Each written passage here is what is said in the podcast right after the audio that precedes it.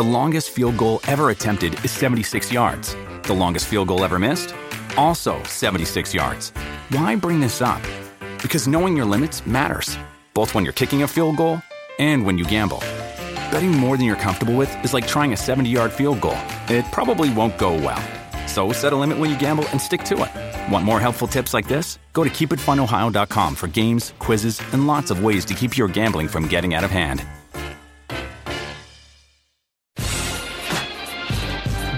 Varsity Radio Saturday Morning Show, presented by the Nebraska Lottery.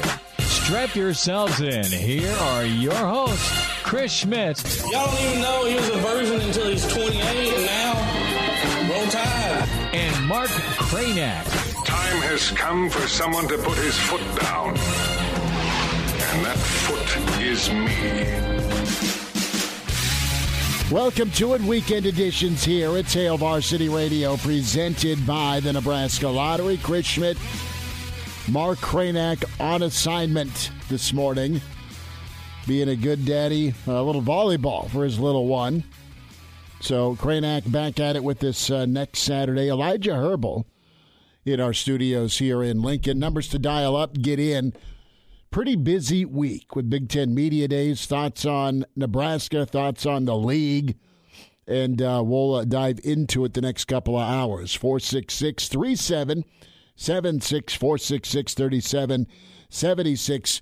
Toll free, where you can get us at 1 800 825 5865. So, Elijah, I got called out last night in, uh, well, it's it's what players have been talking about that moment of constructive criticism in front of peers. And it's about how you react and, and take something. It could be, uh, you know, a route combination coverage, assignment type deal on the defensive side of the ball. It could be knowing what your job is if there's an audible on offense, specific, specifically if there's a protection change. My moment of learning last night came at the grill. I was at the grill. Okay. And I got to work on my, my flip game. Oh no. With the burgers. Cuz when I when I grill at home, usually it's a chicken or a pork chop and the you know, a steak. I don't do I do my wife will do burgers more than me. Pretty easy to manage there full grill of uh, full grill of burgers, and I just I don't have that technique down. And Calvin was like, "Son, you got to manhandle those things when it comes to flipping." I was too, I was too finesse. So burgers turned out great, but I had to watch and learn. And all my years of grilling I had somebody finally say, look, this is how you need to flip. And the point of the story is uh, you're never too uh, old or young to learn or take constructive criticism. But uh, what does he mean by you have to, like, you have to. Well, it's like you when I would go in with the spatula and try and move them. I mean, I just wouldn't make solid contact mm. to, to, flip them. Mm. It would take one or two attempts versus you were fouling a couple off.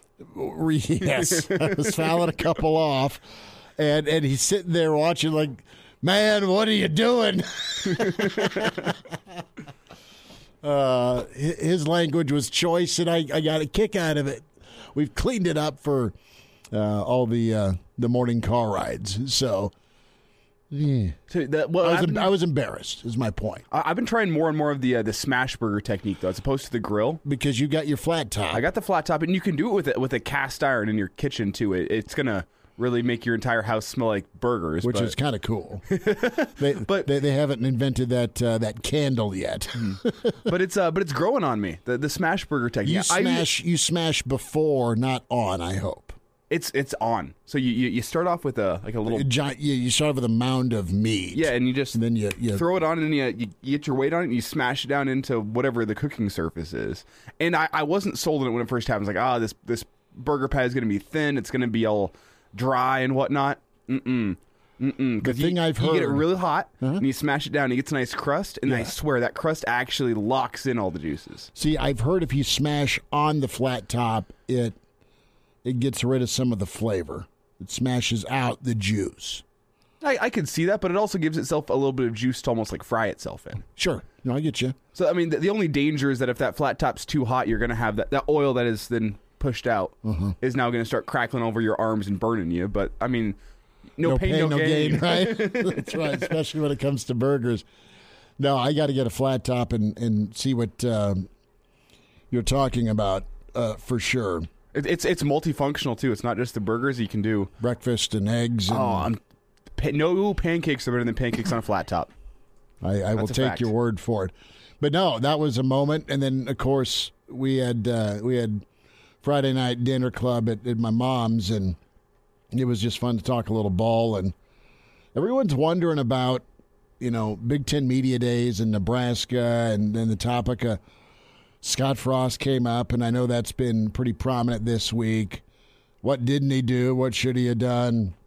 Did he have a problem with how he handled Big Ten media days? And my whole takeaway is is this: selfishly, as a media puke, it would have been cool to have some time with more, some more time with him. Uh, from a logistical standpoint, I'm not in, in Nebraska's shoes where you've got to get to Indy and then back from Indy and then to Fan Day. That's that was probably most important to Nebraska, the players and the coaching staff. So I can see it both ways.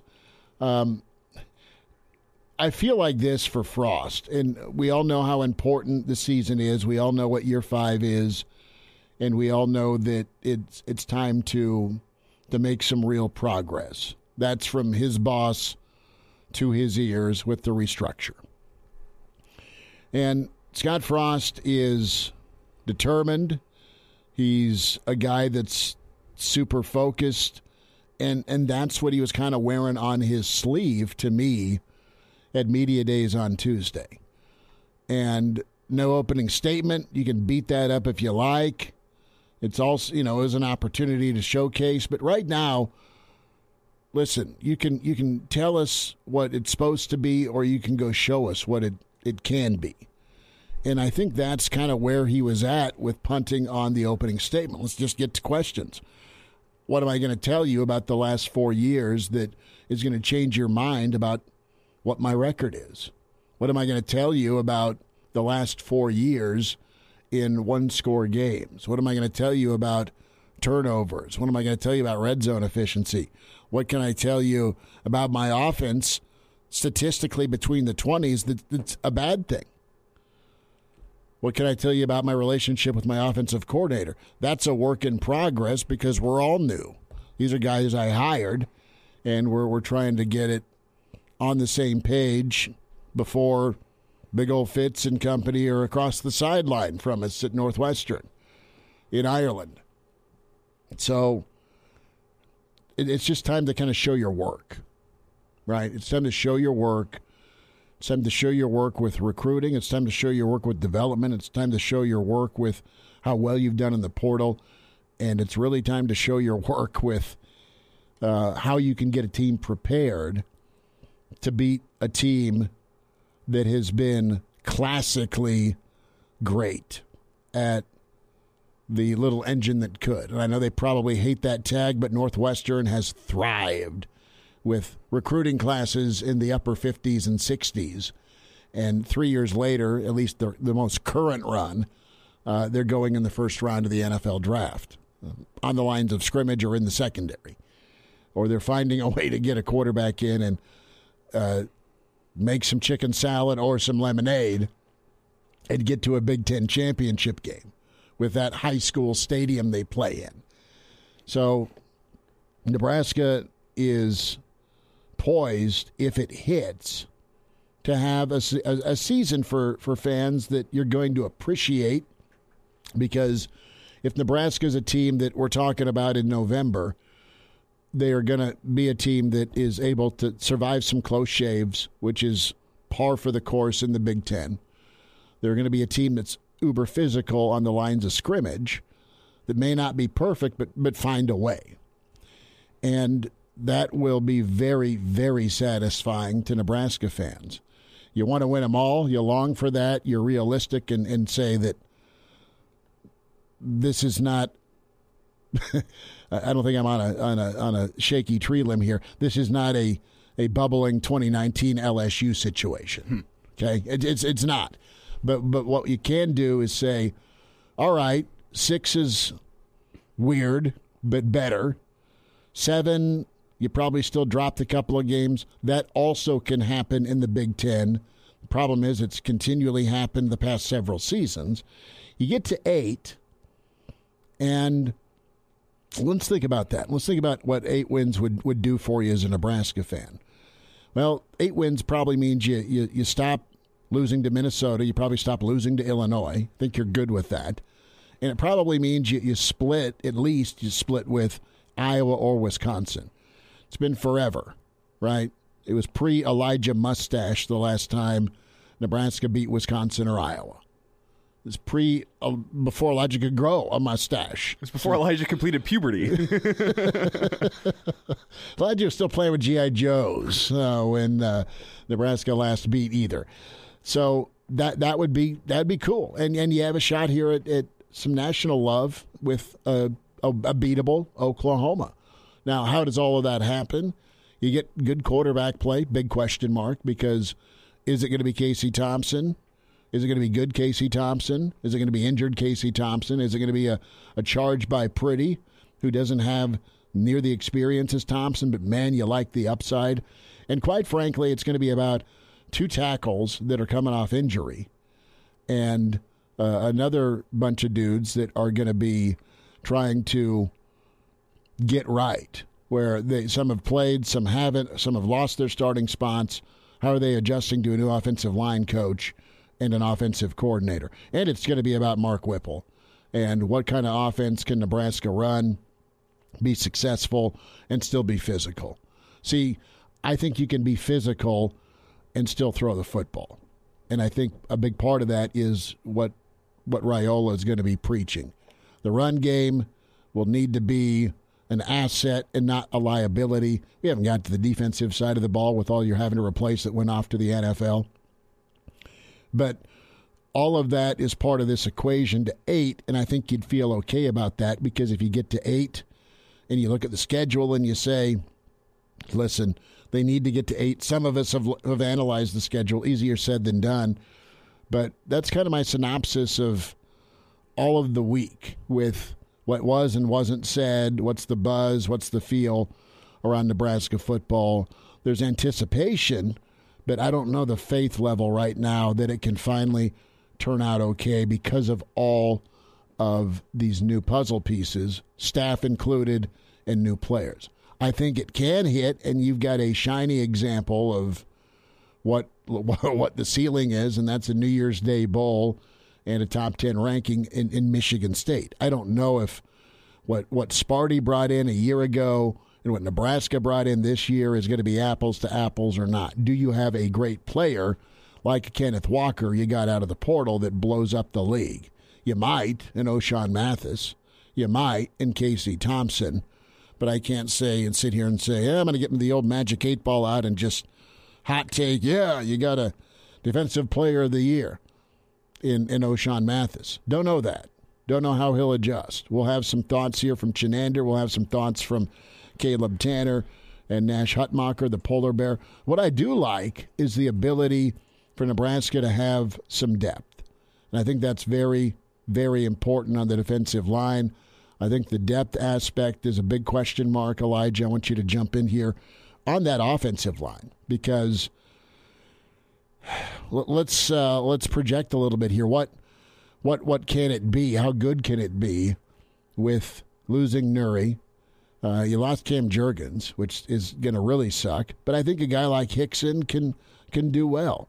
It's really about Prochazka being healthy and uh, and doing really well at a super high level at a young, young, young age, and that's a big ask. He's really good. I think he'll be really, really good. But is he going to be really good in, in game two through 14 of his career and stay healthy? Is Turner Corcoran ready to, to get rocking and rolling and, and, and get in a comfortable spot on the right side? Bryce Benhart, high level prospect, kid that's had his lumps. That uh, can you unlock the angry out of him? Ethan Piper, a kid you wanted out of Norfolk. Uh, can he uh, find a rotation a spot? Do you, do you go with the young pup and Lutowski at the other guard spot? Kevin Williams, love his fire, coming back from Northern Colorado. And then uh, you got the kid out of Oklahoma State, too, that's played some football that it is an option. Nebraska's going to have some options, and they're going to have some options if guys go down due to injury. But to to to hit this season at a super high level, you're going to need everyone to stay healthy, everyone to gel, and you're going to have to really get a great draw if you're a pitch fan out of out of what you've done in the portal. Or I mean, really, you're going to need to see four guys that exceed their level of, of what we've ever seen with them at Nebraska. Four guys to all simultaneously take a big jump. And, and before I get too deep in the woods in the offensive line, I just want to go back to what you said about eight wins because I, I do think eight wins is a number that's important to follow this season because eight wins I think is is the number it's the, the lowest win total number that can start changing that perception of what Scott Frost is at Nebraska. If he gets to seven wins this season, you say, okay, he's made a bowl, awesome but you're still at Nebraska. There's still better expected of you than seven wins. Eight wins is getting there. And it's enough that I think that national media perception, that perception around the Big Ten of you Scott jump from three changed. to eight. Man, not bad. Not bad. And for all we have said in the past couple years about, well, in order to change his perception of Nebraska, Scott Frost needs to win. In order to change the perception of Nebraska in general, Nebraska needs to win. And I think it's funny uh, whenever you, you look at the media, not us, but I guess you, I guess I can lump ourselves in there with that. Is that people got up uh, and talked about Scott Frost's appearance at Big Ten media days and say, well, how's he going to start changing his perception by going up and doing that, by, by acting like it doesn't matter, and and almost looking like he's feeling the pressure? Well, this is the same media that said for the past couple years that the only way he can change his perception is win. So does it really matter what? So are words gonna Big words gonna do like? that for you? Or were are words gonna do that? Um, I I personally, if if it's if it's pressure time, I'm I'm going out there with more honey to catch flies, and just gonna spend as much time as I can or need, and and and maybe uh, schmooze a little bit more, uh, and just say, hey, we're trying, man. Open here. No, we haven't gotten things done like we wanted, because that's that's just it. I mean, he is such a competitor that this was this, this gig for him is such a double-edged sword. And, and we talked about that when he came in. The guy was killing it at central florida. The guy clearly knows how to coach uh, with his, his success at oregon. But what's what's the reality is is you're a young coach and you go into this league full of old graybeards for the most part that are just snipers. I mean, they they are loaded with an incredible staff more times than not, and uh, the the attention to detail part is is what's failed Nebraska, and that's what Scott's tried to, I would think, work on and be better at. Hence the CEO role that he's supposed to be in, and and embrace because you get good at that. That's how it translates to being good when it comes to punt coverage or play calling or time and situation or what's a smart play versus the splash play. I mean, there's been there's been instances where ego's got in the way, but there's that fine line of ego and confidence, and then the the whole no fear of failure mantra, and that has got to be eaten away at the guy from a confidence standpoint of man it still hasn't popped here. Am i good enough?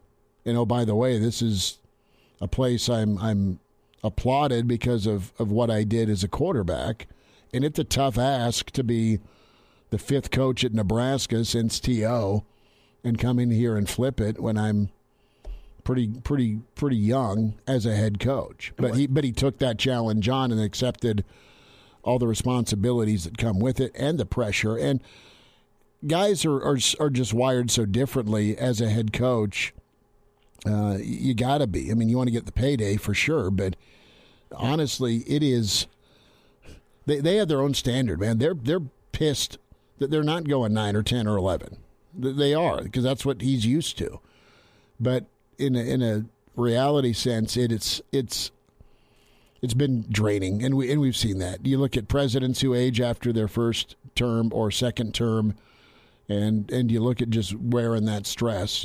I mean, it, it's it's got to be no fun at, at times, and you just hope the guy's not miserable.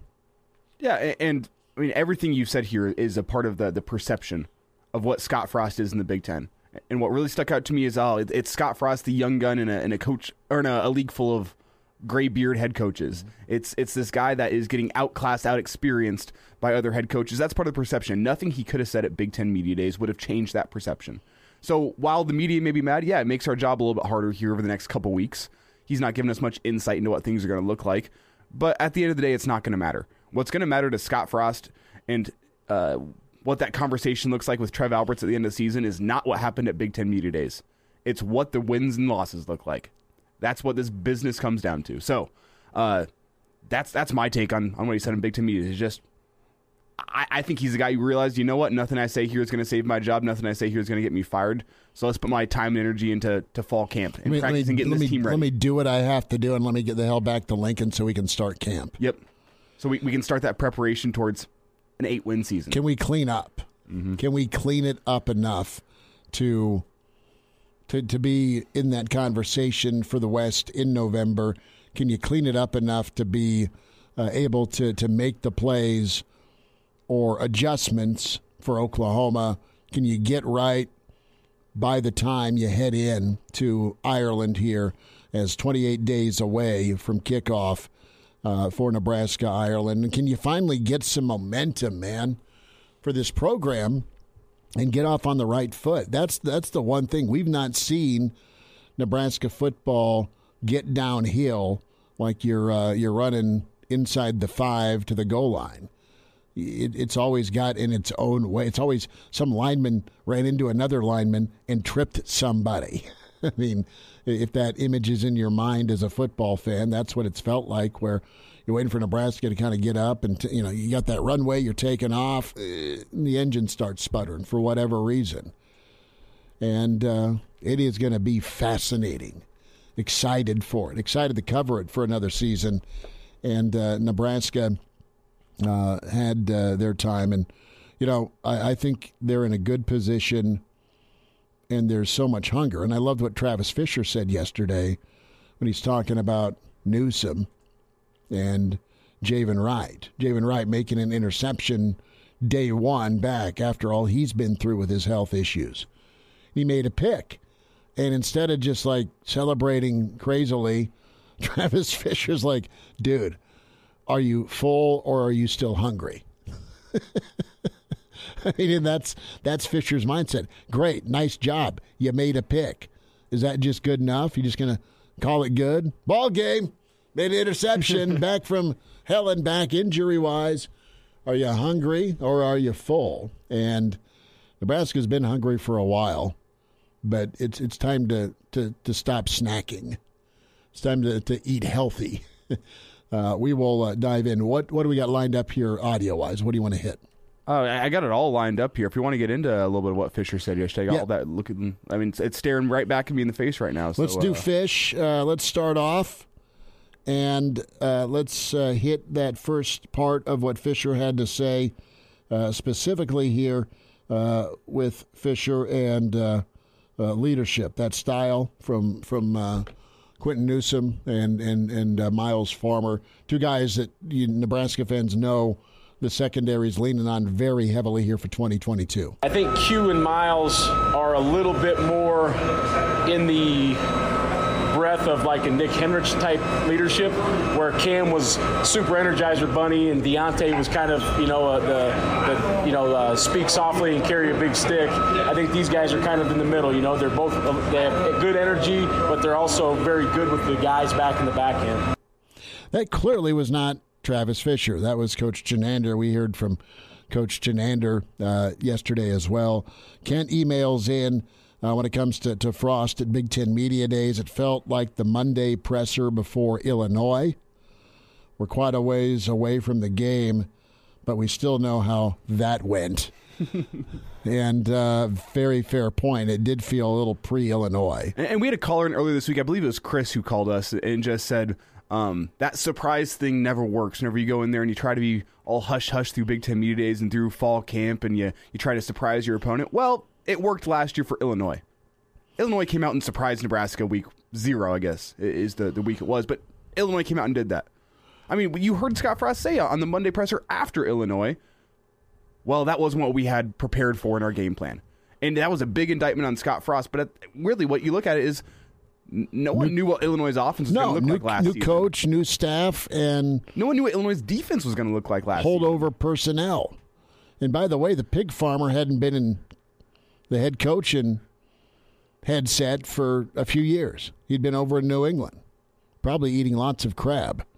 Let's uh, dive in uh, a little bit more here to uh, to Coach Fisher, and uh, this is Fisher on culture building in the room, and this is pretty good. I mean, Fisher's he's the man in the room, but he is making sure it's paid forward by the older guys to the younger guys, so there's a concrete understanding of what's expected. Yeah, that's that culture I was talking about when I first got here. You know, when I first brought the first player from transferred in here when I first got here, and I brought him in here to help me establish the culture here at this university. And and those guys were babies then, and now they're growing up, and then guys are leaving, and guys are so it's just passing along. So the, those guys.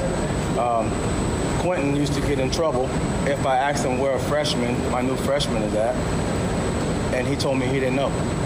So if I catch him walking across campus and I ask him where's Malcolm Hartzog, and he say, I don't know, coach, he instantly gets in trouble. Make sense? And so I put the ownership on the older guys to make sure they're taking care of the younger guys.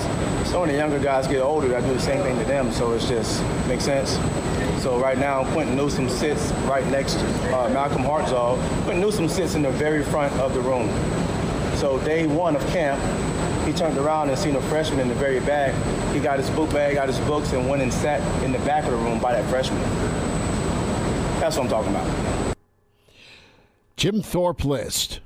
You've got uh, Quentin Newsom left off that list. Is that uh, motivation for sure for Q? But what's uh, Coach Fisher's take on it? Yeah, he should be. He should be. He should. He should be upset. You know, he should. He should be upset. I mean, he got to put himself on that list. You know, you just don't get. You just don't get. You don't. You don't get to put, be put on that list because you play football. You got to go out and make the kind of plays and be the kind of player that can be listed on that list. And so Quentin knows that. Hey, I'm going to be the coach that keeps Quentin humble. Makes sense. You just don't get put on that on, on that list. You have to go out and make and dominate college football at the corner position to get put on that list. So in order for Quentin to think about that list, he has to dominate college football at that position. You got to dominate college football to be put on that list. I mean, you have to be one of the top corners in the country. All right, you know, you just can't. You know, you got to be one of the top corners in the country. You have to be um, a Cam Taylor Britt and better. You see what I'm saying? So, know, last year Quentin Newsom wasn't a Cam Taylor Britt and better.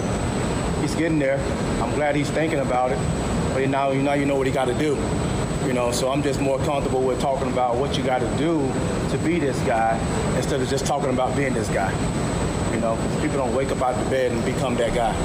You know, it's things you got to do to become that guy. Good talk about the process. Joel Klatt coming up. Rewind from Big Ten Media Days. We'll get Klatt's take on Nebraska. Hail Varsity Weekend presented by the Nebraska Lottery. When you think of Union Omaha, what comes to mind? The high level of play, the inviting atmosphere, the amazing promotions, huh? I spoke to a former player, and when I asked for one thing that made playing for Union Omaha so special, he responded with the people, his teammates, the staff, and the fans. The super passionate, crazy, awesome fans, that is. Why am I bringing this up? Because I want to remind you that the people are just as important to the team as the team is to them. There are plenty of matches down the stretch, and we want to see you in the seats. Get your tickets now before it's too late. Now back with Hail Varsity Radio, presented by the Nebraska Lottery, with Chris Schmidt and Mark Kranak. College football analysts with Fox. Joel Klatt back with us. Joel, how's the uh, the day been? How you been, man? It's been good. Um, I'm just excited to get to the games. You know, I, th- I feel like our news cycle in this sport it's like I'm so tired of the summer news cycle in our sport. I just want to get to the games so we can stop talking about NIL and transfers and conference realignment. Yeah, the uh, the uh, newsmaker this summer was the Big Ten with yep. UCLA, USC. We'll get there in a bit. I want to focus a little closer to home, and then that's Nebraska and the year five outlook for for Coach Frost. Uh, we saw Coach Frost here on the podium uh, to kick things off this morning, right after the commissioner, and uh, just uh, he's in game mode already. Nebraska was in, they were out. Uh, they're off to uh, fan day tonight, and then camp open tomorrow. But needless to say, a big season for the Big Red. Huge. Um, this this team last year was as good of a nine loss team as you can possibly be. And that doesn't, I know that's like a big bucket of salt uh, point poured into the wound. Um, they, they were so close. And, um, you know, I think that they just get, they got stuck and, and they got stuck and garnered no momentum. And they needed to learn how to win some of those games. Unfortunately for them, um, you could see it almost when they would get into those tight ball games you sensed that there was a tightness about like what's about to happen and that's because from from the rip against illinois it was turnovers and penalties mm-hmm. that started to to kill them and then that just plagued them the rest of the season and you know until they can fix that then you know they're going to continue to be on the wrong end of this but they're talented. I like the transfers that they got. I like Scott as a coach. I still really believe in him. They've made some fundamental changes to the core and and and overall culture of that program, which I think was much needed to be honest with you. And I don't think that there's any reason why he can't be more successful this year. And to his credit, he knows that. And that's why he has publicly said, listen, I, I'm you know, betting on myself, if you will, taking a, a pay mm-hmm. cut, which you don't generally see in this day and age. Uh, but I think he knows that his uh, his job is big this year, certainly, but it's also an important one to get them turned around. Joel Klatt with us here, Lucas Oil Stadium, Big Ten Media Days. From your perspective and, and experience as a player and now analyst, kind of pinpoint your take with what culture you saw and mm-hmm. what what's the, the, the flip. And real quick, I think a guy like Busch, a guy like Mickey Joseph, the the delegation of of more of a, a veteran offensive mind and Whipple that that can help. But how do you see a better culture, and what was the culture in your eyes? Well, that's a, that's a great question. It's it's tough to really put your finger on what the culture was. I know talking with Scott, he felt like they they needed to get to a point where where there were more tough-minded mm-hmm. uh, players and guys that that could overcome. Um, and and I think I don't know if the word you know it's tenacity, it's mm-hmm. toughness, and I think that to some degree, the, the culture within the Nebraska program had deteriorated uh, to a point where that had left, and he wants to bring it back. Um, and I think at least, you know, I haven't been around him other than one time last year, mm-hmm. at least in Lincoln, and he seemed to think that it's it's on the right track, and he's um, got a team that more represents that this year than maybe uh, at any time during his tenure. You mentioned that that moment where the game can go either way in a yeah. one score game and the, uh, the the pucker factor is what we kind of called it growing up. Uh, is it as simple as getting one win to go your way to alleviate that fear versus a little PTSD uh, when you get in the yeah I think so. I think that the, like winning breeds winning yeah. you know? And so like you either have the belief that it's like oh hold on we're almost there versus like oh no no no like something's going to happen for us. Right. We're, we're going to make a play. We're going to do the things necessary. We've got the confidence to do that. You hear you know talked about as confidence or whatever it is.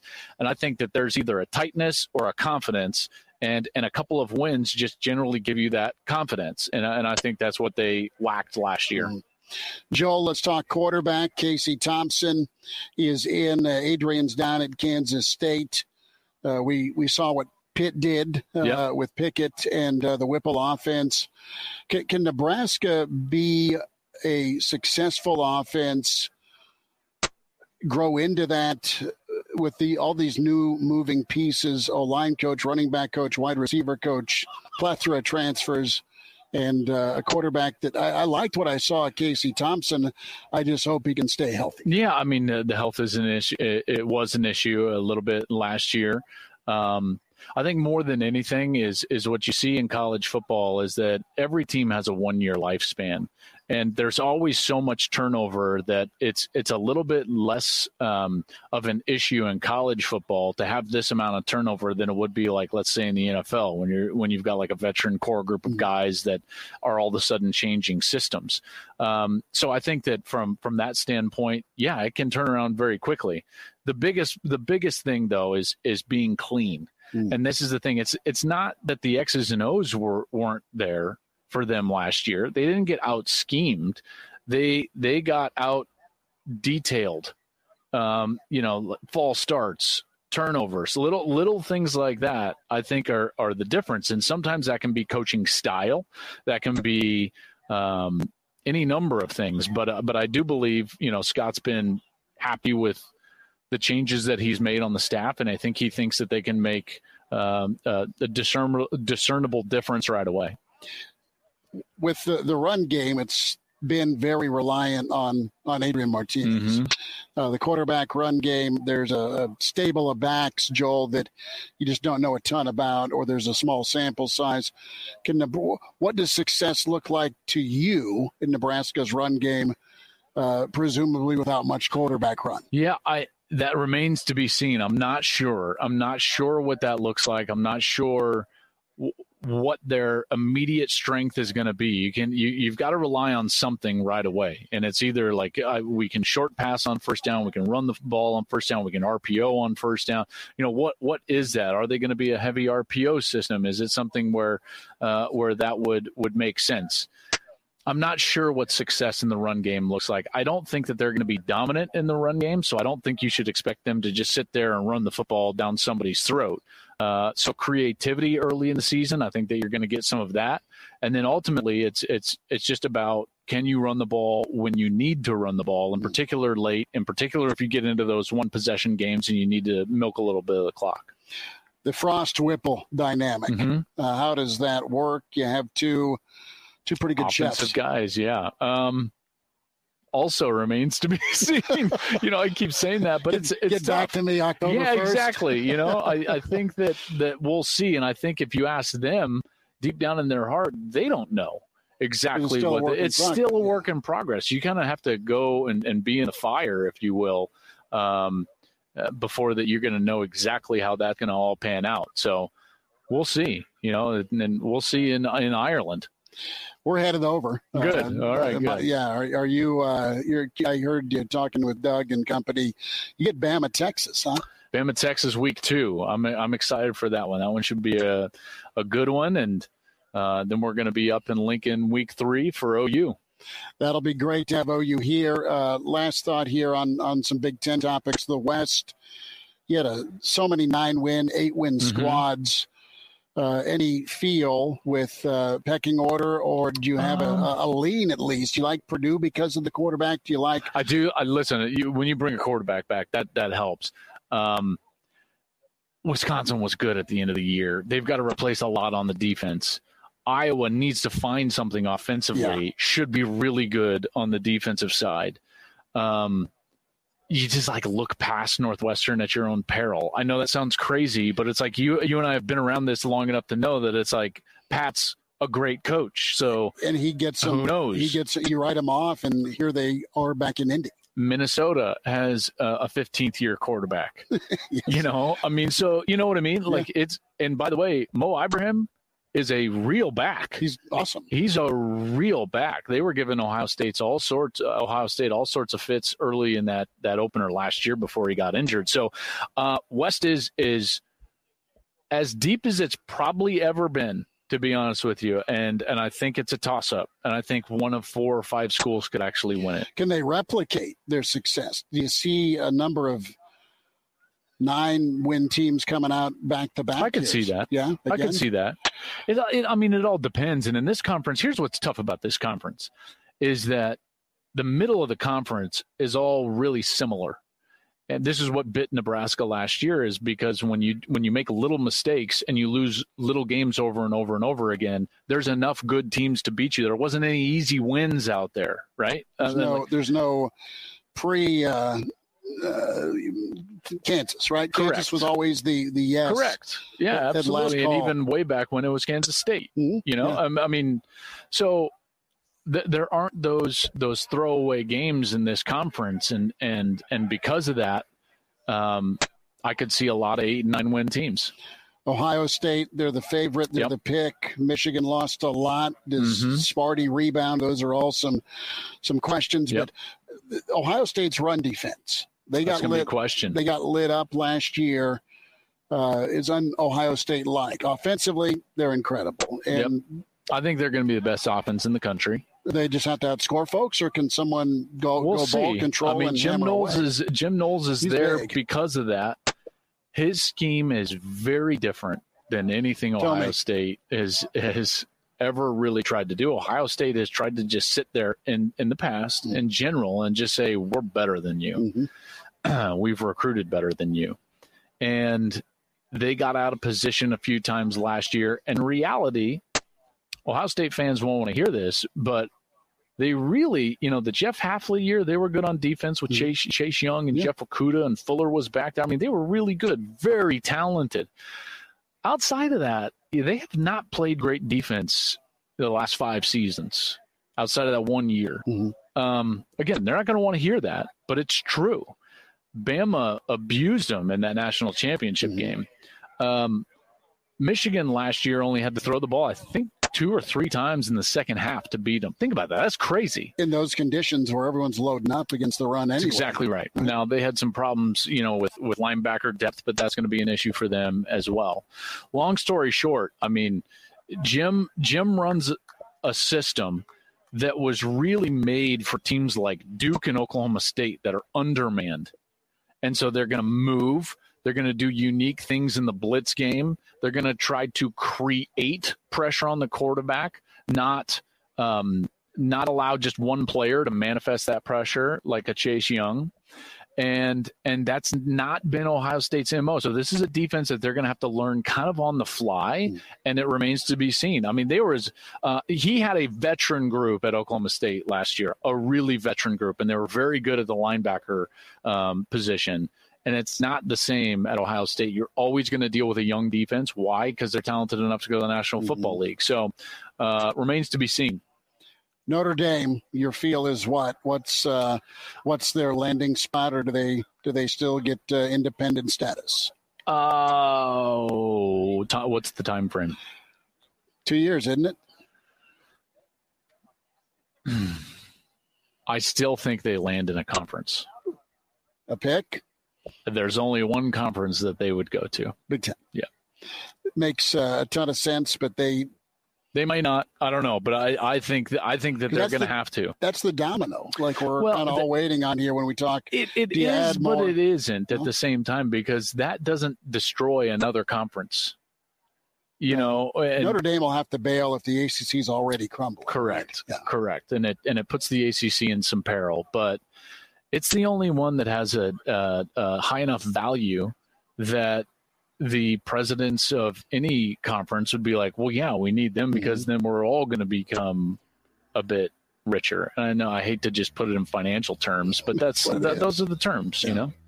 Joel Klatt with us, lead analyst, Fox Sports, college football at Joel Klatt. Follow him on Twitter. Great updates throughout, uh, of course, on radio and uh, for sure on his uh, his Twitter feed. And Joel, we'll see you in Norman. Thanks, man. Appreciate you. Yeah. Thanks again. No, Lincoln. It'll be in Lincoln. That's what I meant. I There we was go. uh, Norman. Yes, uh, but in Lincoln this year, Joel Klatt. Uh, thanks for joining us. Pardon the interruption, but I'd like to save you some money. I'm Brandon Vogel, managing editor of Hail Varsity, and I wanted to offer listeners of this podcast $10 off the price of an annual subscription. That means that you can get everything we produce 10 issues of our monthly magazine, our annual football yearbook, and all the premium content we produce at hailvarsity.com. Just go to hailvarsity.com slash subscribe and enter the promo code GBR for $10 off a full year of Hail Varsity. That's hailvarsity.com slash subscribe, promo code GBR. The Hail Varsity Radio Saturday Morning Show, presented by the Nebraska Lottery. Strap yourselves in. Here are your hosts, Chris Schmidt. Y'all don't even know he was a virgin until he's 28, and now roll tide. And Mark Cranack. Time has come for someone to put his foot down. And that foot is me. Welcome back to it. It's hour two. It's the weekend edition, Hail Varsity Radio, presented by the Nebraska Lottery. Chris Schmidt, Mark Cranack on assignment. A little volleyball this morning with his little girl. Good for Mr. Mark. We uh, welcome in Brandon Vogel. Elijah Herbal is, uh, well, he is secured in the studio. Uh, he, he may or may not get out of the studio this weekend. 28 days till Ireland. 28 days till it's the taste test between what we drink here, Guinness wise, and what we drink over there. Guinness wise, help you to help you on that tour if you're going to Ireland is one Brandon Vogel. At Brandon L. Vogel on Twitter. It's where you find him. You read him with Hail Varsity Magazine and .com. Dream Like a Champion, his book with John Cook. Vogues, have you uh, is is it true the rumor about Guinness being completely well better over there? Uh, it was in 2002. Uh, that was my first trip abroad. was was to Ireland, and uh, yeah, I feel like I remember noticing a difference there. Uh, of course, made it to St. James Gate and the, the Guinness Brewery. Uh, the kind of sky view there is is well worth it for anyone heading over. And and you know, it's been 20 years since since I've been there, so I'm sure a lot has changed. But I enjoyed the tour uh, at the time that I went. So definitely uh, having the Guinness is is high on the list. I think for uh, for those who who enjoy a beer and are headed over, uh, definitely don't miss that. How big is the gap between Nebraska fan going over to Ireland to see Nebraska win, get off on that right foot, and then trying said Guinness or playing golf? Priority number one is to go get a win if you're a Nebraska fan. But down on the list is have a Guinness, play some golf. That's the pecking order. Yeah, I think so. But you know, you gotta, you, you gotta. If you get out there early, you can. You can't play the game on Tuesday, and you're not going to get a play on Saturday either. I mean, you could try and suit up. So yes, priority number one is for somebody else, namely the 2022 Cornhuskers, to go win that game. Up until that point, though, you can check some things off the list that are a little bit lower, namely uh, having a Guinness and playing some golf you know, it's going to be a, good time and quite a lead up. We were all in Indy for Big Ten Media Days, and we were wondering, you know, where's Nebraska on on the radar? Nebraska kicked things off on Tuesday, and then had to get back for Fan Day, and it's kind of the same questions, Vogues, uh, with yet uh, that that caveat of pressure and you know, improvement. As Trev Albert says, you don't get tenure in coaching. And what what's your, your take on the, the Trev Frost dynamic right now as uh, season's underway, at least with preseason camp uh, they got going this week? Yeah, they still seem seem aligned, which which makes sense. But you know, uh, watching various uh, AD coach relationships over the years, it's it's not always a given. I mean, I think they both feel the pressure to to get this right, and you know, we talk about the the pressure on Frost, and, and it's greater. I mean, his, he's the one who you know, if things don't turn around, his job's at stake, not Albert's. But early, that you know, for most ADs, and certainly an AD at a place like Nebraska, hiring the football coach is how you will be judged. It's the thing that you have to absolutely nail. And to have to do that, uh, I mean, you know, there was some mystery there towards the end of October, early November, if, if Trev Alberts was going to have to do that last year, you know, after a couple of months on the job. But even after this season, if that were to be the unfortunate result, you're still not even two years in.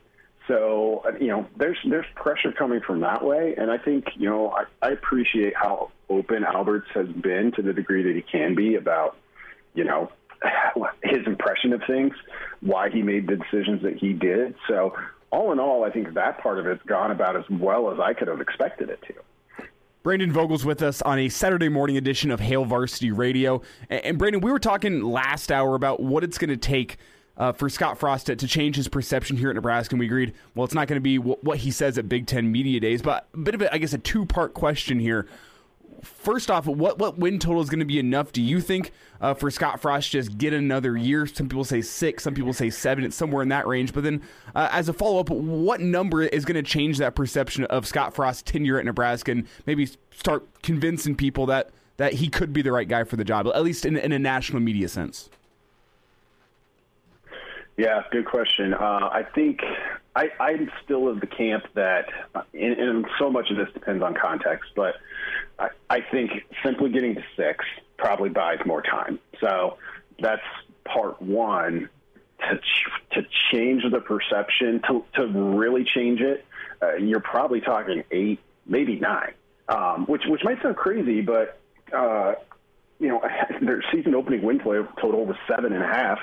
You get some some good bounces. You just go way positive on turnover margin. Like you could have one of those kind of out of nowhere seasons. I mean, Michigan State did it a year ago. We've seen Northwestern do it a couple of times.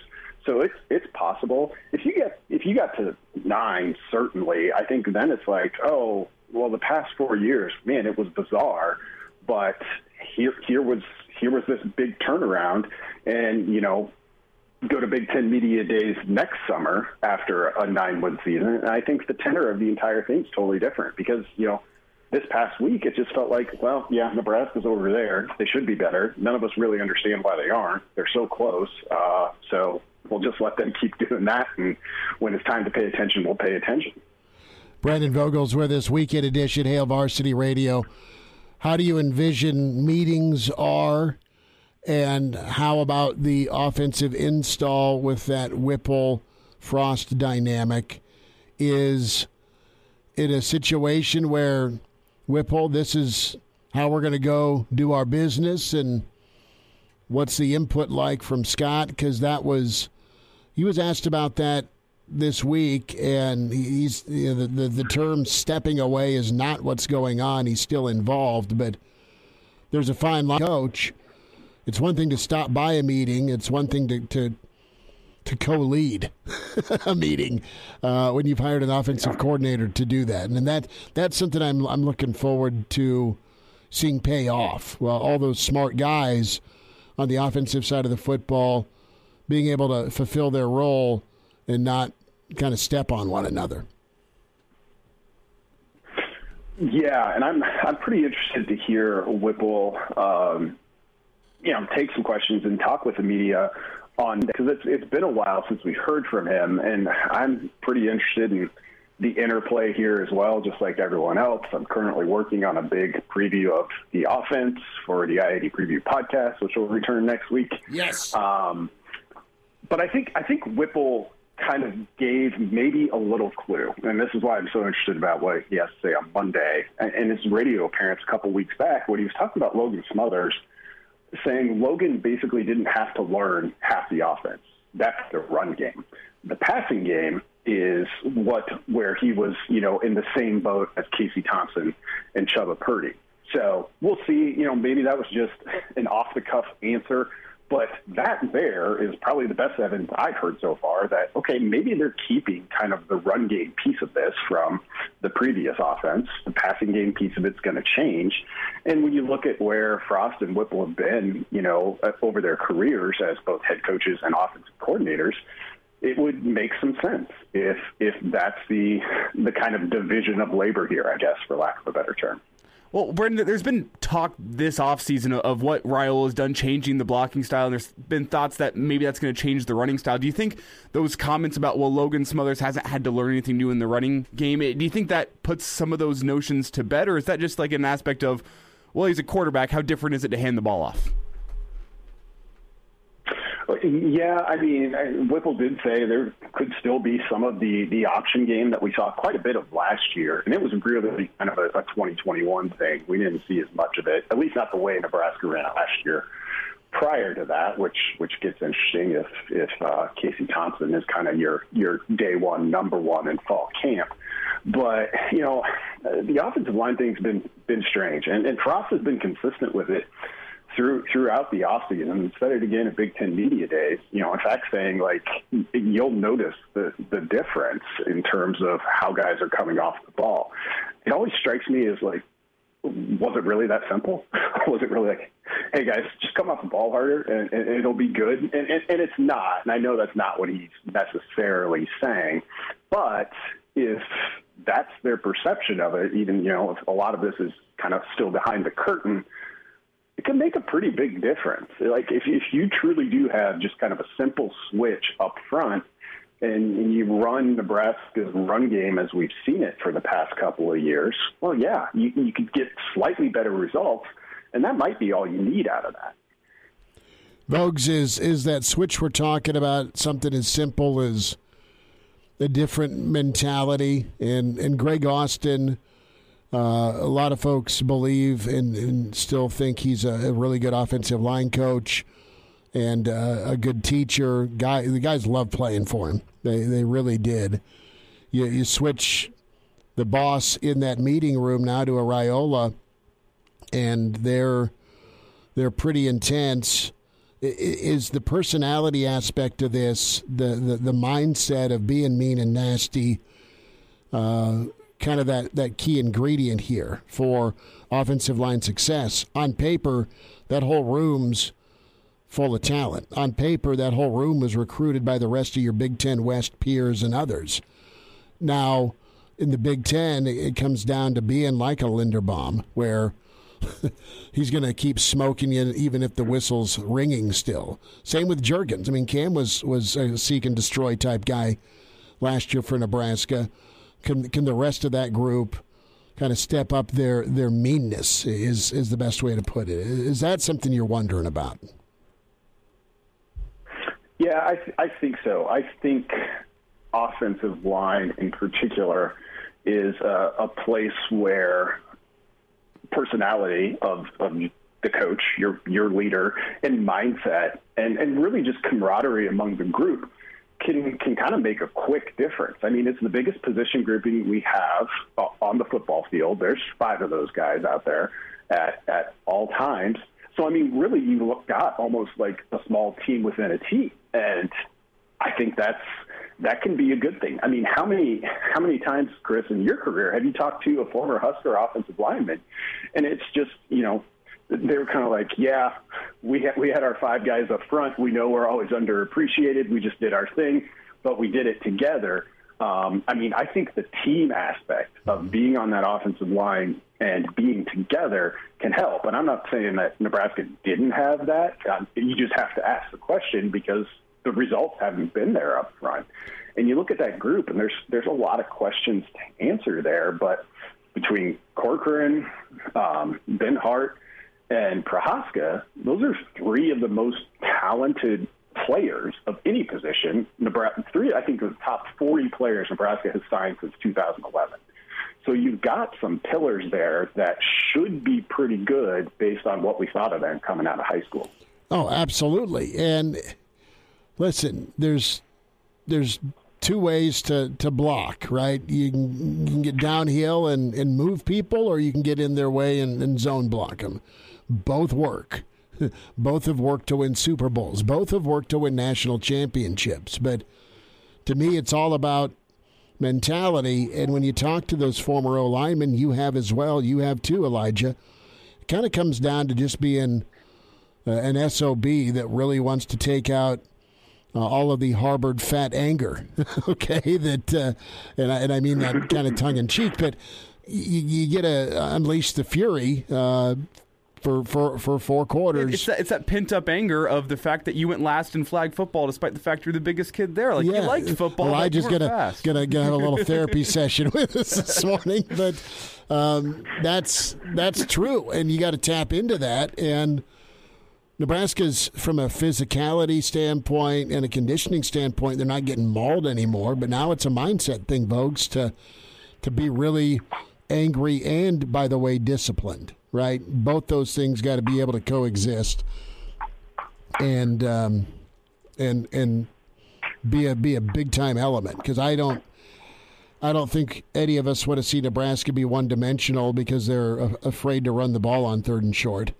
Uh, the, the run game has got to be uh, a nice factor. The run game's got to be a big part of this balance with the Whipple offense, and, and I'm I'm anxious to see some some play action if if there is pass protection, and uh, you get the run game going a little bit.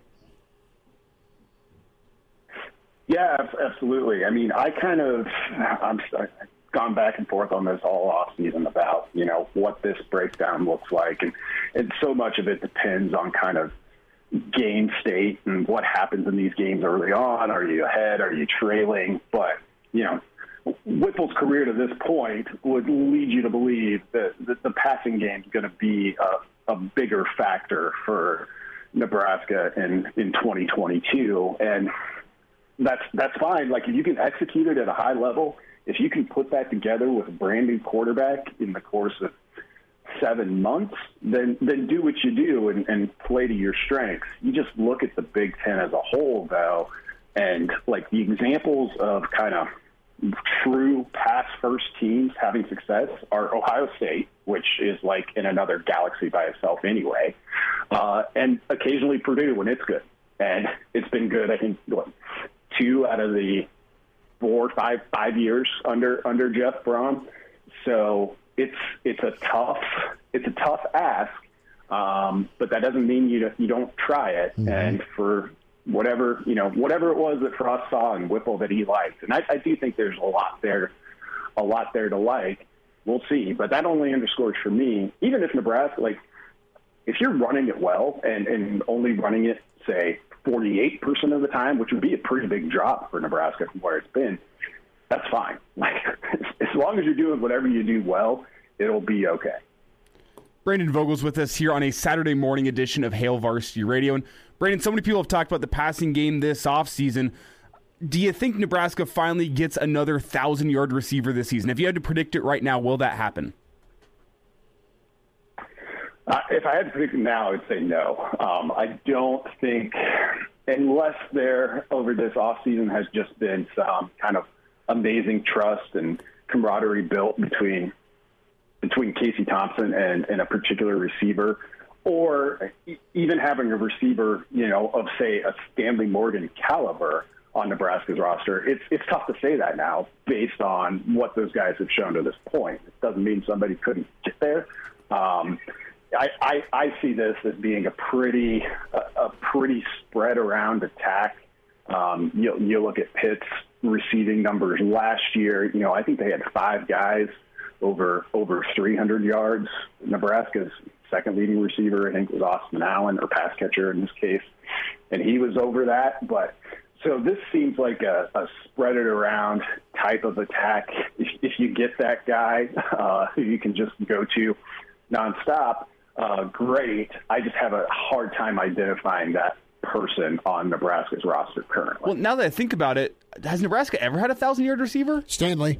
Did he get to a thousand or did he Yeah, come up just yeah, short? no, he- Yeah, he got Stanley to got it. there. Okay, okay. I know it's been a blur. It's been a blur the last few years.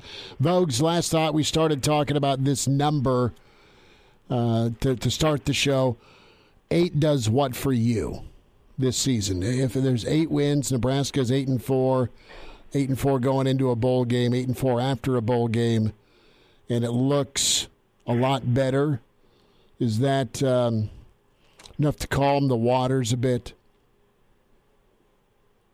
Oh, I think eight definitely would definitely calm the waters. It, it would for me. Um, and as always, like the the context matters a lot. You know, go back to for for whatever you think about the the smart guys out in Vegas uh, against this schedule. What we think of those teams now, Nebraska's put it seven and a half wins. So eight would be right there. Seven would be basically playing to what we think uh, this team's ability is against the teams that it has to face. But outside of that, um, I think eight wins for the fan base generally would be viewed as as, as a an excellent development, and there's no question. I think at eight that uh, this this current era at Nebraska, the Frost era, continues. Man, that that gray area between six and eight. Uh, with all the unknowns, yeah. that's that's interesting because I think with all the new, if you can get to seven or eight, that's that's very very promising. And uh, if you if you get to six, well, it's better than it's been. And uh, to, what do you think, Trev? so there we go. Vogues, uh, have yourself a weekend, buddy. Uh, appreciate you, and, and, thanks for everything as always. And thanks so much for uh, the time and, and, insight as well uh, with us in, in Indy, bud. Have a good have a good time with your fam this weekend. Sounds good. Thanks, guys. All right, there he is. Brandon Vogel with us. HailVarsity.com and magazine managing editor, author, Dream Like a Champion with John Cook. Quick time out. The Iron Horse will join us. Gary Sharp uh, to talk some Husker football on the way with the weekend edition Hail Varsity presented by the Nebraska Lottery. Like what you hear, high quality radio and podcast is part of what we do at Hail Varsity. Hey, it's Chris Schmidt with Hail Varsity Radio, and I wanted to offer listeners of the Hail Varsity Radio Show podcast $10 off the price of an annual subscription. That means that you can get everything we do 10 issues of our monthly magazine, our annual football yearbook, and all the premium content we produce at HailVarsity.com. Just go to HailVarsity.com backslash subscribe and enter in the promo code GBR for $10 off a full year of Hail Varsity. That's HailVarsity.com backslash subscribe, promo code GBR. You heard me right. Here are the guys, Schmidt and Kranak. Well, Hector, here's the game plan. You're going to bring us two absolute martinis. You know how I like them straight up. And then precisely seven and one half minutes after that, you're going to bring us two more. Then two more after that every five minutes until one of us passes out. Excellent strategy, sir. Weekend edition rolls forward. Hail Varsity Radio presented by the Nebraska Lottery. The Iron Horse with us, Gary Sharp. Sharpie, what's up, man? Hey, good morning, guys. Well, it is uh, almost time. You're the uh, the man that has the, the countdown to kickoff going. Four Saturdays, correct? Till yeah, uh, four, till till ball four game. weeks away. Yeah, that's hard. That's hard to believe. It's uh, it's gone pretty quick, but you know, NFL training camps are open, and uh, by this time next week, I think nearly every college football camp uh, will have opened. Well, Sharpie, wanted to get your take here on, on Big Ten Media Days. What did you make of the the Scott Frost discussion point of how how media days were handled. What what did you take? What was your take uh, with the, the, reaction nationally and locally? Well, I, I, think it just shows that we all need a football game. um, you know, I, I, I think, I mean, for media that exhausted themselves talking about an opening statement, be better. You know what? That's his choice. I, I, I'm past trying to change him and say, hey, turn on the charm. Would I've liked for him to kind of address? Yeah, but he's never. He doesn't do that. Um, I was more when he was on the podium because he was different on a side session than he was on the podium, and and I can't believe we're still talking about this. This is a this is this is what's wrong with Nebraska football is it's always something. But he had a chance to in front of more national media. I mean, he's had a good off season. Um, you know, I, I think that's not his element. And you know, he's I, again, me personally, guys, he's not going to change. So you know how you change people's opinion? You win football games, and you show that you want to be the head football coach at Nebraska, and you have the tools in the toolbox to win football games and move the program forward. That's what I'm concerned about. 28 days from now, I, I'm really disappointed in some people in our in our own media that went out on a limb and changed their opinion on the season because the guy didn't give an opening statement. 28 days from now, if Nebraska beats Northwestern, are you going to bring that up? Because if you did, I hope you bring it up again because you're going to look foolish. Gary Sharp with us, Hail Varsity Radio Weekend Edition. Sharpie, uh, okay, this defense has high expectations. Give me the one guy on the defensive side of the ball that you think is the key. It takes 11, but there's one guy that's going to be the difference maker? Well, I think so. Here's what I'm feeling because we still, the great unknown of how all the offense is going to blend together, especially in the first year, I think Erik Chinander is the more important defense uh, coordinator on the staff because last they made strides. They, of course, gave Nebraska chances to stay in every game, but they have lost some key guys on that side of the football.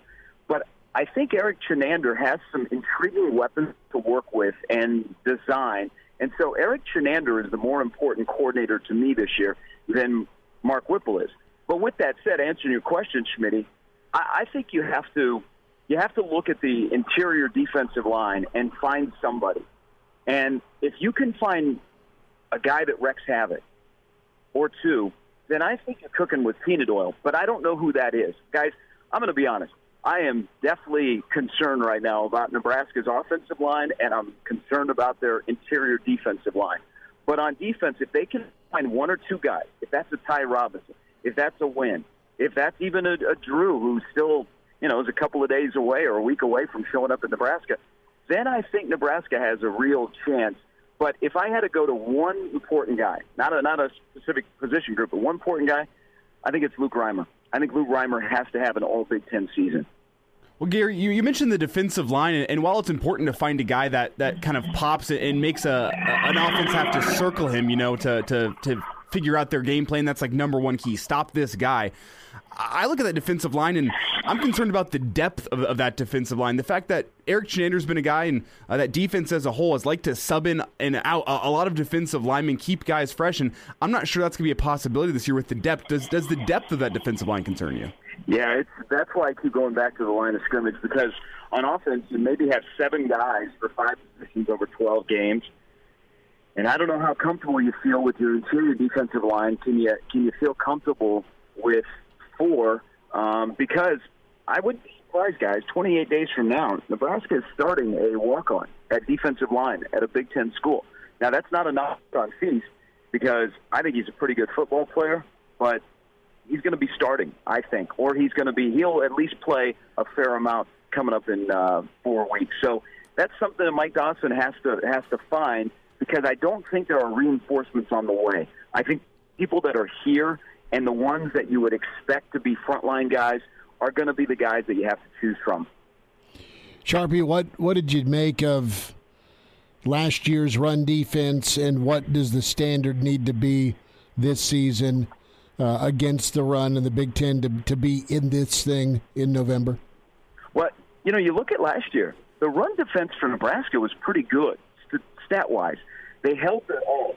And if they can be in that same neighborhood this year, man, you are excited about that because the thing of, they're not going to see a ton of dynamic quarterbacks, or or at least the way it looks right now uh, at the end of July. Mm-hmm. So there's going to be some teams they're going to line up against, and they're going to try and run the ball down their throat. And if they can stop the run, then that gives them a really good chance. That's why I keep going back to Reimer. Well, let's start with the defensive line. They're going to miss Daniels. I think Daniels is a big, big hole that they have to fill because they have to find that guy that can stall everything up front, and you know maybe get a pass rush the middle, the, the inside linebackers got to have a pass rush. But if they can stop the run, guys, just look at just look at the optimism you have in the game of football. If you can run the ball whenever you want, and if you can stop the run, what that does for you. But Nebraska's going to have to prove that they can do that again on a consistent basis. And you know what? Even maybe go to about four yards per carry, and if you can go a shade under that, maybe three, then that's a great sign for Nebraska defensively. Javin Wright, your thoughts on on his role? Good story, incredible perseverance. What what's a what's a uh, good role slash snap count for him in 2022? Tell me what you think he can be at his optimum. What type of what type of difference maker? I I would just like to say if he can be on the field on a consistent basis. You know, it's great to say Buddha out there uh, he's a great kid. Uh, Dad's, of course, a great guy, and he's battled some, you know, some injuries that are a little bit out of his control. They're not football-related injuries, so he fights his way back. And it was great to see his big smile uh, this week, uh, showing up for practice. He's got the length and he's got the speed that could he solve a nickel spot for you? Is he a guy that can play in space? I don't know what his role is defined right now because we just haven't seen him play much football because he hasn't been available. So I want to get him four weeks from now. Just get him, and I think it'll be a slow build into him playing, but just keep him available. And then I think Nebraska has something to work with. But he would be an option that putting in space, because we've seen glimpses of it, because of his length, because of his speed, he can pick up a tight end. He can cover a, a guy that's a little bit larger than him, and then he can cover a wide receiver a little bit. You know, he's that hybrid guy. We talk about replacing Daniels. How about trying to replace Domann? Domann made a lot of plays that really didn't show up on the stat sheet, but you just went, whoa, he made that play to help other guys on the field. I don't think Nebraska is going to be able to replace JoJo Domann, but can they find some complements with a couple of guys that can fill that role? And maybe Wright is one of those guys as the season progresses.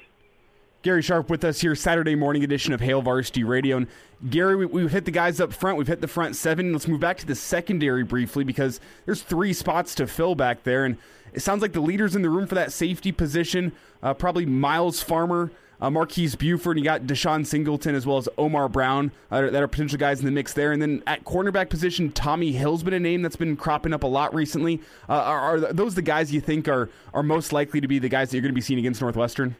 I agree, Elijah, and and I think there was a key thing that Travis Fisher said yesterday. You know, we know about Newsome, uh, we know about Buford, we we probably know about Farmer, but that doesn't mean that he can't bounce back from the second half last year. I think one of the most important words that Travis Fisher used yesterday is tackling. When they get to a scrimmage, then you're going to start to see who has made strides, and that is pure tackling. Because last year, you know, outside of some hits and misses here and there. For the most part, the three veterans in the secondary, they all tackled. Quinton Newsome became better as a tackler as the season went along. You know, you had Cam Taylor Britt, you had Deontai Williams, you had Dismuke, you had guys that could tackle. That's going to be a key with this defense. There are two big things on the end for Nebraska. One, most importantly, is tackling, and then I think another one, and these are like simple one-on-one football terms, guys, is just lining up properly. I think some of those guys that have been around for a bit in Travis Fisher's system on the back end, they've just struggled to get properly lined up. And if they can accomplish that, and then maybe things fall in place. But I'll be curious to to hear Erik Chinander thoughts and Travis Fisher's thoughts after they have their first live scrimmage, how guys tackle. Because if you can tackle, you are a step ahead playing in the back end. Gary Sharp, a few more minutes with us. Hail Varsity Radio weekend as uh, a lot of guys spent time after practice yesterday, one of which was Caleb Tannor. He was in a good mood. He was all smiles and very uh, fervent about just enough's enough, Sharpie. Uh, it's time to get to a bowl game. It's time to pay it forward. And I, you know, you hear things about Tannor's maturity, and, and that is been a 180, and he's the first to tell you. And then Coach Chinander's, you know, follows that up with how he's grown up and how proud he is of him. But Tannor's one of those body types that can be a difference maker for you against a Purdue or on a third and eight against Northwestern. Sharpie, what are your uh, thoughts on Tannor as we turn towards 2022? You know, I'm glad you brought him up, Schmidt. He's a he's a guy that you know he almost has a love hate relationship the fans do with him. Uh, because you look at him and you go, man, there's a lot to like there. And then quietly, he had, I think, his best season as a Husker last year. He was just solid. He wasn't splashy. He was solid. But I, for Nebraska to be successful, and, and Tannor, I think, will benefit from some guys that are around him or playing opposite of him. Nebraska's going to need him to be better than solid. They're going to need him for three or four times a game to make a splash play. But there's that pride, there's that drive that he came back to Nebraska for a reason. But I think he will benefit from guys that are playing his position that are opposite of him that might draw more attention. I, I'm actually I'm actually looking for a really good year out of Caleb Tannor. I, I think you've seen that he's matured. In his first couple of years, he went through the ringer and he really struggled, and we wondered, whoa, is this guy ever gonna is the thing ever gonna click? Well, you know what? It kind of clicked last year. And I think we'll see more of that as the season moves along. I, I don't worry about the outside guys. I think I think Nebraska at, at the outside rush end spots, outside linebacker. I think Nebraska's in a really really good spot there. I think they will be able to get to the passer. But then will they be able when they're not getting to the passer and they're in pass coverage be able to cover and once they cover can they make an initial tackle and not have have a big tight end slip through them. And Gary, the one thing Nebraska's really been lacking in the past couple of years is a guy that can get after the, get after the passer by himself. That that kind of guy that can uh, push the pocket and and really make an impact in that passing game by himself. Do you think Nebraska has that that ten sack a, a year type of guy on their roster right now? A guy that can get to that double digit mark in 2022. I don't know, Elijah, if they have a double figure guy. They could have three or four guys that give you six plus sacks. Uh, you know, you immediately look at Garrett Nelson. Is Garrett does Garrett Nelson have the opportunity to up his production? Um, you know, what about Ochaun Mathis? What about Caleb Tannor? You know, what about an inside linebacker? I mean, that's all up in the air. I, I don't know that they have a double figure sack guy, but they could have three or four guys that get you at least six sacks. And you know, even if they don't get sacks, and sacks are one of those numbers that's easy to look at. They need to push the pocket and get to the passer and at least touch him at least speed him up, at least make him get the ball out quick, at least not allow him to sit back there for five to seven seconds. Even if they don't get the sack, they hurry the quarterback and they throw it away. Um, you know, I'm going to be looking at quarterback hurries as well as a stat that I think is important for the success of this defense. Gary Sharp with us, weekend edition, Hail Varsity Radio. Sharpie, uh, we'll wrap up with this, bud, and uh, some of the other storylines uh, with Big Ten. You know, Ohio State, their bounce back. Uh, Michigan, of course, and then uh, you have uh, Michigan State as a question mark. Who's the, um, the, the other Big Ten team you're intrigued by from from a from a thirty thousand foot view of of the Big Ten? We've focused a lot on Nebraska. Who else are you kind of curious about here for 2022 in the league? Well, I think there's there's two, and they play on the opening night of week number one, and that's Penn State and Purdue. When was the last time you couldn't rattle off who the running back at Penn State is? Yeah, it's you know Saquon Barkley is is playing in the NFL. He's not at Penn State, and James Franklin has been 500 the last two years. People aren't talking about Penn State in the East, and I'm not saying they're gonna they're gonna win the East. Heck, I think they're I think they're maybe a seven win football team. They're 500 the last two years. They're barely above 500 in the Big Ten. They haven't looked like Penn State. All of a sudden, in their own division, Ohio State has added to that gap. Michigan is above Penn State. Michigan State and Penn State are pretty even, and Mel Tucker hasn't been in East Lansing for decades. This is a huge year for James Franklin. Does Sean Clifford make the next jump? Because watch Penn State early. Now they've got a chance to shut up Sharp and anybody else because they open at Purdue, and then two weeks later they go to Auburn. Now the team they're playing is Purdue. Purdue really, to me, is kind of the the yo-yo of predictions in the West. I've seen some people saying they're a dark horse to win it. I've seen them at second. I've seen them as low as fifth. You've got Aidan O'Connell. People like Aidan O'Connell, but let me tell you, he doesn't have David Bell. He doesn't have Milton Wright. Who's he going to throw the football to? On the other side, Karlaftis is in St. Joe, Missouri, not West Lafayette, Indiana, and they lost their defensive coordinator, who is pretty good. This is an important year for Jeff Brohm. They were really good last year when they needed to be, and they won nine football games people wondered, okay, is he going to use nine wins to go to Louisville? How's he thinking? This is a big year for Purdue to prove to everybody, hey, Purdue has hit that point where they're just going to be a nice, solid team and they're going to continue to grow, or they're going to go nine wins one year, step back, win five, six. I keep pointing to one of the more important games on the schedule for the temperature check of two programs will be October 15th when Nebraska plays at Purdue. But those are the two teams, Penn State and Purdue, that I'm most intrigued by on what they're going to do to change the narrative or add to the current narrative. You know, we circled that game this year as well. We're on the road for it, and we'll be in West Lafayette by choice. And uh, you're you're you're a thousand percent right. With uh, you know, can Purdue be as as good as they were a year ago? Uh, are they a one-hit wonder type deal, right? Or are there? Or is there some consistency? Can they can they morph into a Wisconsin type squad that's that's good year after year, an Iowa type squad, right? Minnesota's been pretty consistent. The West is wild, and it'll be pretty fascinating. Sharpie, enjoy the weekend, bud. We'll get caught up with you again, and thanks so much for the time this morning.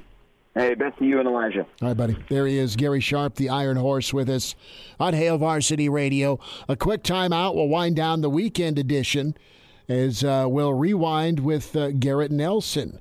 Uh, a little full Nelson before we say goodbye and back at you Monday. Reminder we are at the Hail Varsity Club on Monday up in La Vista. I want to see you up there 4 to 6. Quick timeout. Garrett Nelson wraps us up. Hello, listener. Hey, it's Chris Schmidt with Hail Varsity Radio, and I wanted to let you know about a special deal just for listeners of the Hail Varsity Radio Show podcast. We're offering $10 off the annual subscription price. That means that you can get everything we do 10 issues of our monthly magazine, our annual football yearbook, and all the premium content we produce at hailvarsity.com. Just go to hailvarsity.com backslash subscribe and enter in the promo code GBR for $10 off a full year of Hail Varsity. That's HailVarsity.com backslash subscribe, promo code GBR.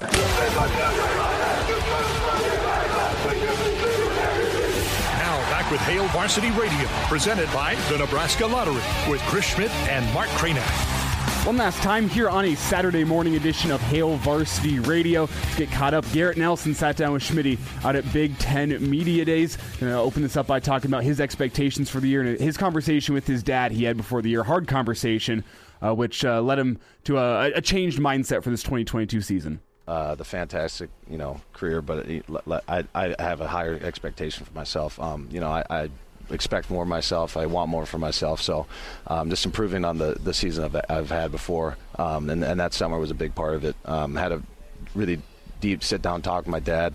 Um, truly ta taking these uh, was it nine months of spring and summer uh, before the fall, and being truly professional about what you're doing and, and uh, planned out and thought out. Um, you know, not saying that I wasn't taking it seriously before, but uh, really honing on on every single detail of my life and my lifestyle, how uh, I become the best player I can be, a best leader I can be, a best teammate I can be. Garrett Nelson's with us here at Big Ten Media Days on KFOR Alpha Media, and that sit down. That's that's uh, that's that's a grown up thing to do. Was it was it uh, a, a, a difficult chat? Was it a, a chat that that you had with your dad that was refreshing? I mean, was, was it emotional? I mean, take us through the not necessarily the specifics, but just the the details, I it, guess. It was all. I mean, my, my dad's my best friend, and he will never lie to me. Um, you know, he, he wants the best for me, and uh, you know, if having that hard conversation or you know, emotional conversation during that time that needed to happen, and, and it happened. Uh, you know, he, he always has my back, and I know that uh, you know forever. But um, you know, I, having his guidance and understanding where, where he came from as a Division One wrestler and uh, how I can improve and put some of those aspects of, of his life into my life, uh, you know, apply it to the football world and me as a teammate and as a leader.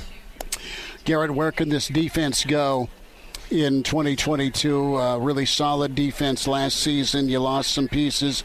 You've added some new faces. Mm-hmm. Yeah, uh, you know, putting it on my shoulders personally, uh, I as when coaches say that we need one more sack, or um, you know, my expectations as, a rush in and uh, everybody in the in the D line room to come over the walls and get that one more sack and get more turnovers and you know be more ferocious up front. Uh, just as a position group, that's what we want. But as a defense, it's, you know, like you said, we had a very solid defense last year, and, and building off of that block and understanding that's the standard now, and we can only go up from there. Um, that that's what you can expect. Garrett Nelson's with us here on KFOR. Garrett, a thought on uh, your unit on that defensive line, some new faces and, and some old faces. You specifically Caleb Tannor, of course. Uh, Ochaun's in there. Uh, and then the secondary. How, how are both those units going to mesh this year as we say goodbye? Um, yes, they're separate units, but yes, we're on one defense, and we have to understand that we are all tied in this giant system together. Um, being honest with each other, like you said, with the accountability and, and bringing everybody together, um, always almost like in a volleyball huddle, and understanding and understanding, yeah. you know, what are what we need to do on this series or on this player, this part of practice, and all, all collectively being one mind and understanding that mindset and that mentality that we have, that black shirt mentality. We found that last year. We know what it is. We know what the standard is, and we got to hold everybody accountable. That you know, and we talk about it every day. Garrett Nelson, Garrett, appreciate seeing you again, man. Thank you. Thanks, Thanks for uh, for stopping by. Of course. On the cover of Hail Varsity Magazine, uh, Garrett, you take care, bud. Thank you so much. Right, you do. There he is. Garrett. So, there's Garrett Nelson joining us uh, here as uh, we rewind for the final segment of a Saturday morning edition of Hail Varsity Radio. If you missed any of the show today, check it out in podcast form. Google Play, Spotify, Apple Podcasts, the Hail Varsity YouTube page, all great ways to check out this Saturday morning edition. Next time we talk to you will be Monday from the Hail Varsity Club up in Papillion. As uh, if you're an Omaha listener, checking us out podcast form, Council Bluffs, anyone in that area, check us out Monday starting uh, starting Monday, I should say, at 590 in Omaha. Check us out. That's when we'll talk to you again. A Hurrdat Media Production.